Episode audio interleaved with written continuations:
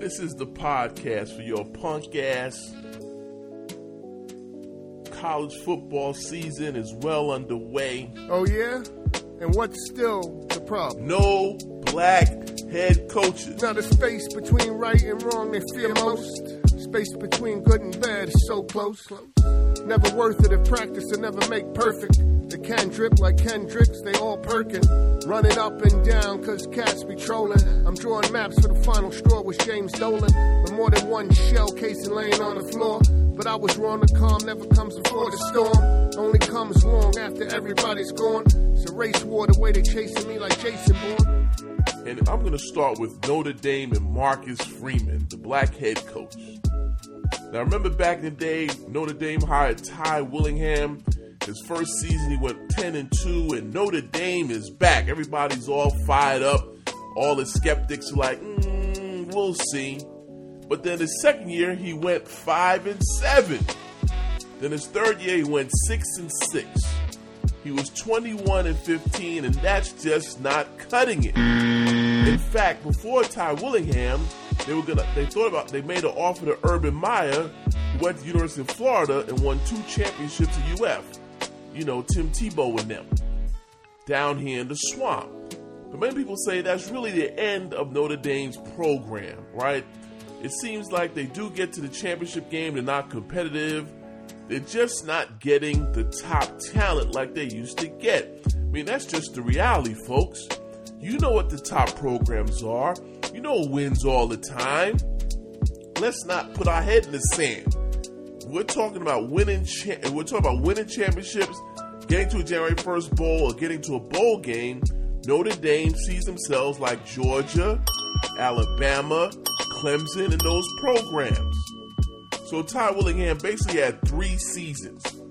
So Marcus Freeman started 0 2. Now, of course, they're throwing in last year's bowl loss. They said he lost his first three games.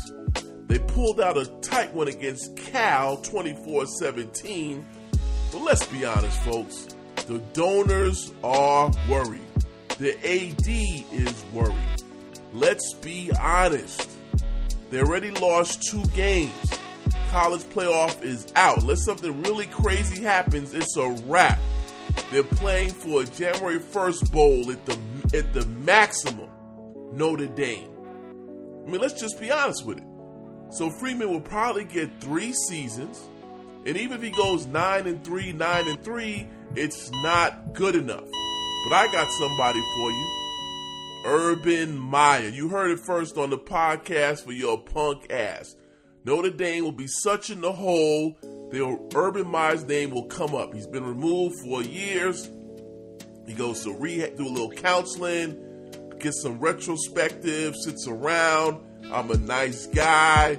I'm reformed, blah, blah, blah. His kids are grown, so that's he's an empty nester, so that's not a consideration. But Notre Dame is desperate. And Urban Meyer, he does crazy stuff, but he recruits talent. Let's just be honest. Look at Florida. He did at Ohio State. Just check out his record when he was at Utah, Bowling Green. He wins. He wins games. That's just the bottom line, especially on the collegiate level. Right? And how do you win games? Yeah. You get the best talent. Mm-hmm. And that's what the young people know with Urban Meyer. Yeah, you can talk about all his off court, off field stuff. But if you some 19 year old kid, Urban Meyer comes to the crib, he'll say, Look at my record, how many guys put in the pros, and I get you some NIL money. This is Notre Dame. But what about the contradictions? Notre Dame don't care, they want to win. So Freeman got a lot of pressure. There's no doubt about it. He knows it. Let's be real. He's not going to talk about it, but he knows there's pressure. You got three seasons. You got to bring in your guys, win some games. But see, it's not just winning games. He wins nine games, nine games, nine games, that's not good enough for Notre Dame. That's Notre Dame, folks. The Golden Helmets, the Fighting Irish. You talk about college football, you say Notre Dame. The Gipper, Rudy. You know all the iconic films. Notre Dame in Indiana. Let's keep talking about college football. I got another coach on the hot seat. Mickey Joseph. the interim head coach of Nebraska Cornhuskers, I'm going to say it right now, he will not get the full time job. I'm going to keep it 1,000 with you. He's the first black head coach in the entire state of Nebraska. I bet you Nebraska, Wyoming, Utah, South Dakota, North Dakota, I bet you those states got the same thing. But Joseph made a mistake. They lost to Oklahoma, and he said, It's on me. It's not on you, brother. It's on the coach before you and before that. Why? They can't get good talent. Scott Frost, who ends up being bought out for $15 million, while your boy Mickey Joseph is only making $600,000. Ain't that crazy? Well, Dave, we have Jay Reyes, production contributor to the podcast for your punk ass, but he also covers Nebraska football on his Twitter page at jreyesbxny. And this is what he had to say. This was his perspective on the current state of Nebraska football. Nebraska football is currently in a state of confusion. A large portion of the fan base are still recovering from the fact the chosen one, Scott Frost, failed so miserably. Mickey Joseph has brought real leadership, professionalism, and accountability to the head coach's position, and that's only led to more confusion. While a section of fans want to bring in a big name head coach, other fans like Mickey. They want to see him succeed. He's a Nebraska guy, and he's proven to be a great coach. If Mickey Joseph wins six games and gets this team to a bowl game, the conversation gets really interesting. I feel what Nebraska wants to do is to hire someone that will keep Mickey Joseph on the staff. But would Mickey be okay with that? If he wins a few more games, does another team come in, like say Colorado, and offer him the head coaching position? Now, with the early signing day, you want to have your coach in place by December, and that's still in the middle of most team seasons. It's going to be interesting. Nebraska got blown out by Oklahoma 49 14. Remember that game used to mean something back in the day? Tom Osborne, Barry Switzer, the boss, you know what I mean? And all them guys from back in the day. Now the game doesn't mean jack. Because Nebraska doesn't have any talent. So, bro, don't put it on you, son. You can just say, those aren't my players. You inherited a train wreck, just like when Obama said with the economy in 2008. I inherited the economy was in a ditch. Had to get it out the ditch. Nebraska's program's in a ditch. But he said it's on me. Don't say that. But I'm going to say it right here. They're not going to hire this brother for the full time position. I'm telling you right now. Nebraska be lucky to come out 500 this year or win five or six games. So those two brothers are in hot seats. There's no doubt about it. Marcus Freeman and Mickey Joseph are in hot seats. A lot of pressure. This is why it's tough for these black head coaches. Look at the teams you get. They don't start off at Alabama. You see what I'm saying? It's not like Nick Saban's going to retire, then they're going to bring in a black guy. Just keep the ball rolling. Or, or Kirby Smart retires from Georgia and bring in a black guy. You know what I'm going to do? I'm going to do the same thing Kirby Smart did. Get all the top players. Georgia hasn't missed a beat. Why? They keep filling up the talent. Let's not be in denial. They get the top talent. Notre Dame, Nebraska doesn't get that elite talent. There's a big difference in the talent. So these brothers are out here playing with three star guys, two star guys, walk ons. Come on now. Georgia got pro. How many pro players? Look at their defense last year.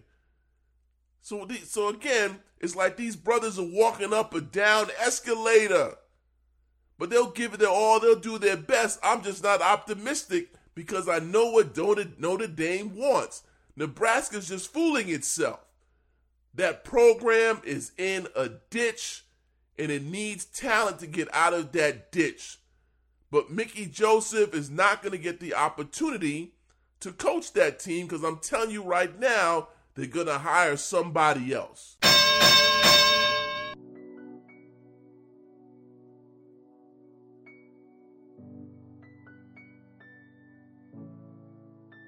You are now listening to the podcast for your punk ass. For those of you that don't know, there's a big scandal in the state of Mississippi of $77 million that's supposed to go help poor people.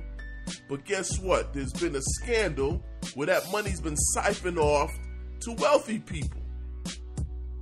And as you know, Pennsylvania, I mean, Mississippi is one of the poorest states in this country. So what happened? A woman by the name of Nancy New starts a nonprofit and takes money from the Health Human Services of Mississippi and channels it to her friends. It to her son, he gets a cut. The governor of, of, of Mrs. former governor Mississippi, Phil Bryant, and of course we have Mississippi's favorite, Brett Favre. Now you know as well as I know, if this was Doug Williams, right? Douglas Wilder, former governor of Virginia, and some other black person, this would be all over the news. Doug Williams would be under the jail. Brett Favre took some of that money, allegedly supposed not allegedly, they gave a million dollars to give some speeches they never gave. He paid that back, but he still owed two hundred twenty thousand on the interest. In other words, I'm not paying interest. I already paid what I gotta pay. And he claims he didn't know where that money was coming from, but now they got text, brother. It says this right here. This is Brett Favre test on August 3rd, 2017. If you were to pay me, is there any way the media can find out where it came from and how much? Come on, son. What does that mean? If you were to pay me, is there any way the media can find out where it came from and how much? That text was to Nancy New.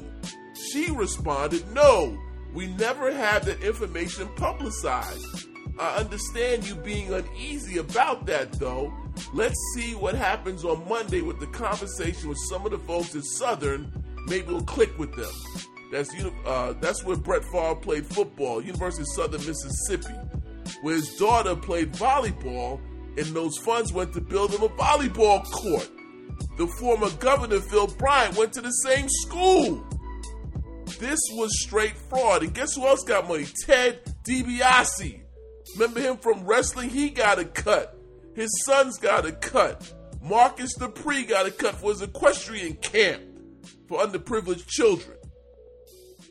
This is straight wrong, folks. The money's supposed to go to the poorest of the poor. And it got siphoned off into these other nonprofits, air quotes. Now, of course, what's happening now is Nancy New and pleaded guilty to 13 felony counts bribery, fraud, racketeering. So, what they trying, this is how you know how it works, folks. We get Nancy New, and she has to start snitching. That's how it works. Start naming names.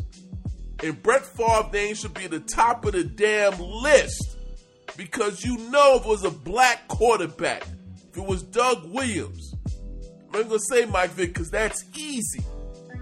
If it was Douglas Wilder, former governor of Virginia, and some other black person, you know as good as damn well this be a lead story on ESPN, CNN.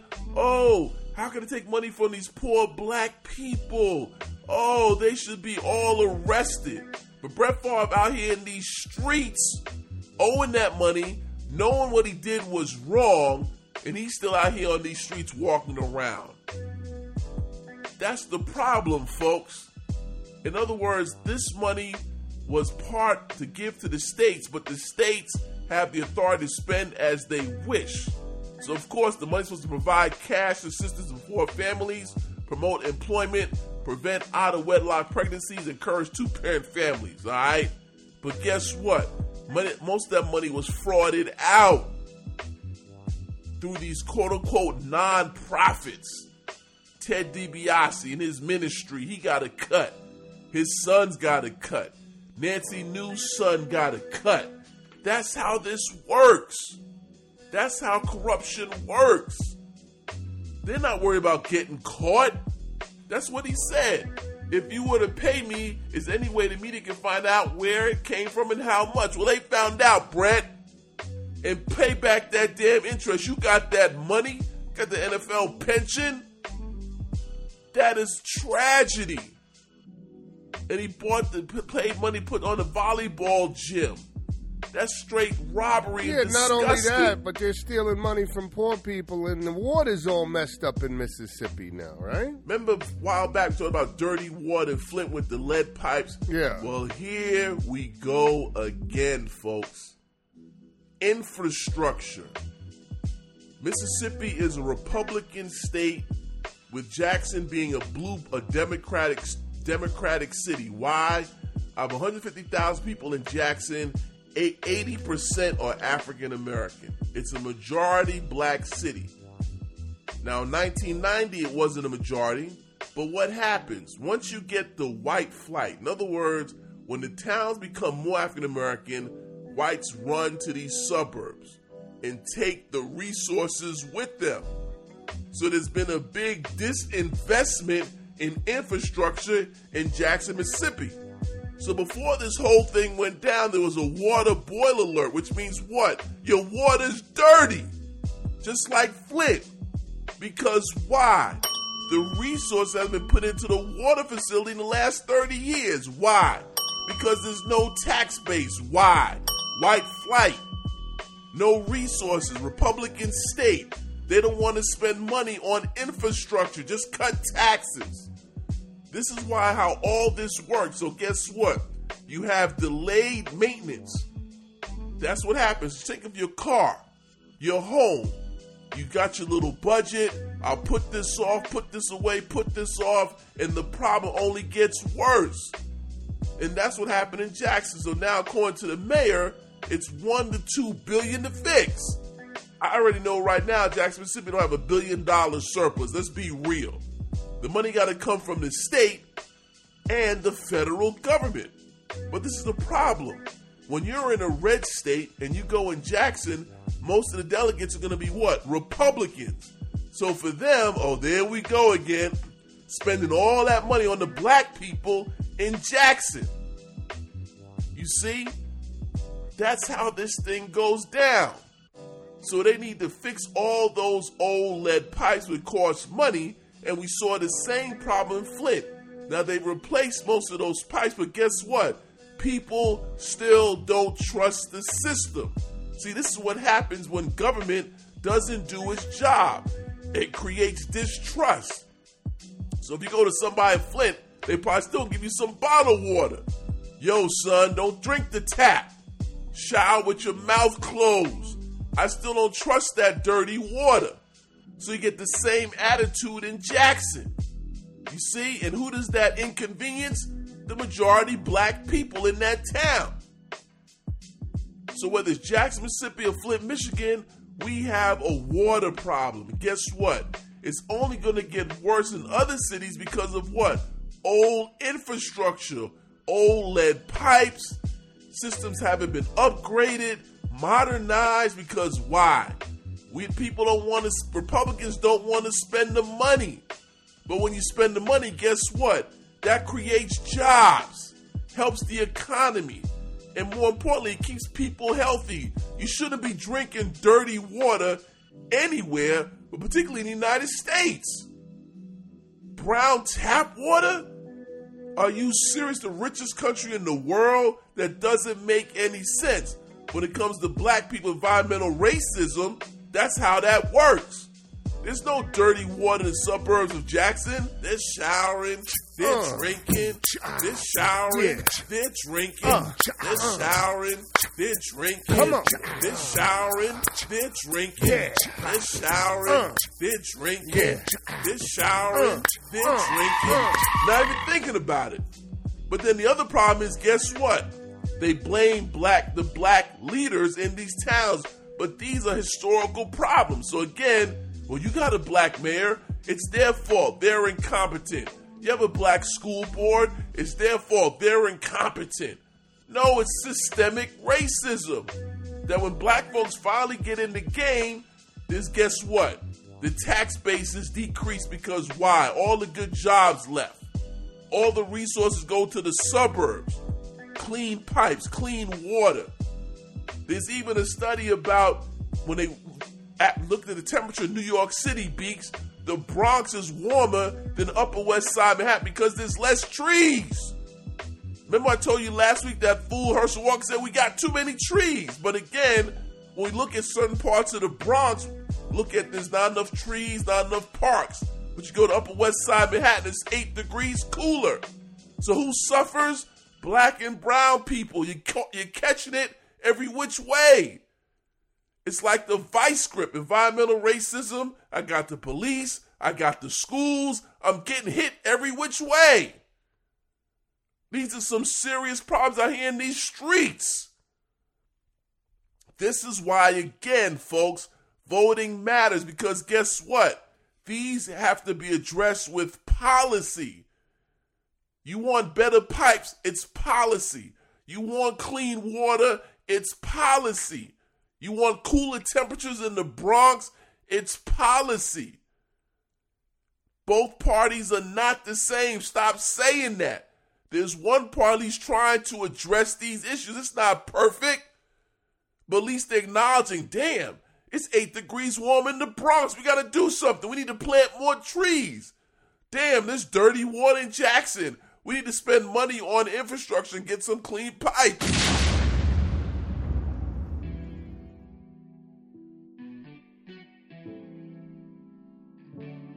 So now I know you've been following this story about Robert Sarver, owner of the Phoenix Suns. He owns the Phoenix Mercury, I believe, too, dropping N bombs and all misogynistic type of uh, behavior and language. Oh no! He got suspended one year by uh, Adam Silver, NBA commissioner, and a ten million dollar fine. So for them, paying ten million is like me paying a five hundred dollar fine. Let's be real. Ten million for him is pennies in the dollar. Let's be honest. So the question is, why isn't he suspended? Why isn't he kicked off or lose the team like Donald Sterling yeah. of the Los Angeles Clippers? Exactly. Yeah. Well, this is the reason it's saying there's no smoking gun. Uh. In other words, there's no tape. Now Silver's saying, well, it's not because of the tape. Yes, it is. That's the problem with anything with racism and sexism, folks. If there's no videotape, it does. So in other words, if 10 people accuse them of saying X, unless we have it on tape, you can't do anything about it. Now, some can say, yeah, we had tape with Rodney King. Look what happened in 92. But that's the problem with how this works. Now, there's pressure from PayPal to say he shouldn't come back because PayPal has their stickers on the Phoenix Suns uniform, just like Nike. I haven't heard anything from Phil Knight. Also, one of the minority owners, um, uh, JAHM Najafi, saying he should never come back. So if you got the sponsors, minority minority owners, and maybe hinting of boycotting games, that's the only way to get this guy to give up his team. So of course he'll go to workshops. This is Sarver workshops. Say I'm sorry. There's all this other stuff you know, go through the rigmarole. The what? Rigmarole. now, of course, Silver's saying he shows remorse. Somebody says he's a nice guy. In other words, they're trying to distance him from Donald Sterling. But Sterling is caught on tape. Older white guy. He's, you know, been caught on tape. So therefore, that made it real easy. But he hasn't been caught on tape dropping N bombs but you have the stories of these people that he talked about. So is there a difference, or is Silver scared to pull the plug? Or really, it's not Silver's decision. It's really, are the players going to boycott, or the other owners going to get engaged? That's what makes change, folks. Everything else is talk.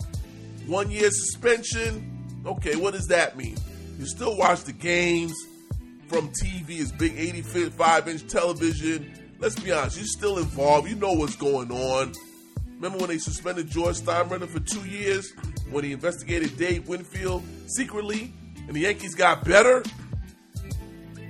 And the $10 million fine, that's pennies to this guy. He ain't even tripping about it. Because again, what are these teams worth? Two to three, three billion dollars. So that's no big deal. But let's see how this continues out, right? Let's see. But right now, Silver's not going to take the team away from him. the pressure has to come from the bottom the sponsors, the minority owners, and the players and the fans. If fans stop showing up in them damn games in Phoenix, guess what happens? When Phoenix travels on the road, don't show up, guess what happens? Then you have that conversation. That's how the world works. That's what we talk about people people power over money power, and I'm out. That's the show, folks. Don't forget to follow us on Instagram and Twitter, and subscribe to the show on iTunes.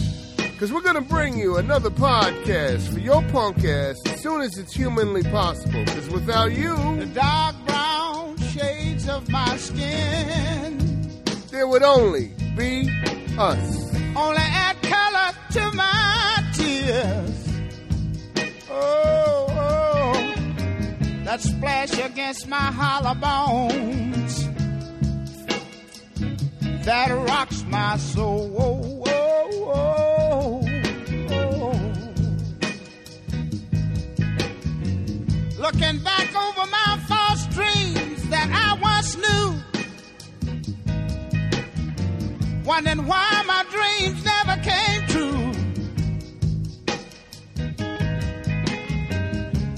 because I'm black? Uh-huh. Somebody tell me what can I do? Oh Lord, oh, something is holding me back. Uh-huh. Is it because I'm black? yeah.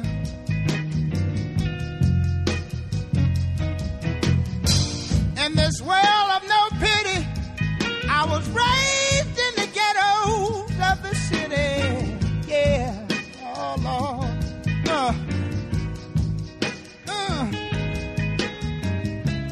Mama, she worked so hard to earn every penny, yeah, yeah. Oh, Lord.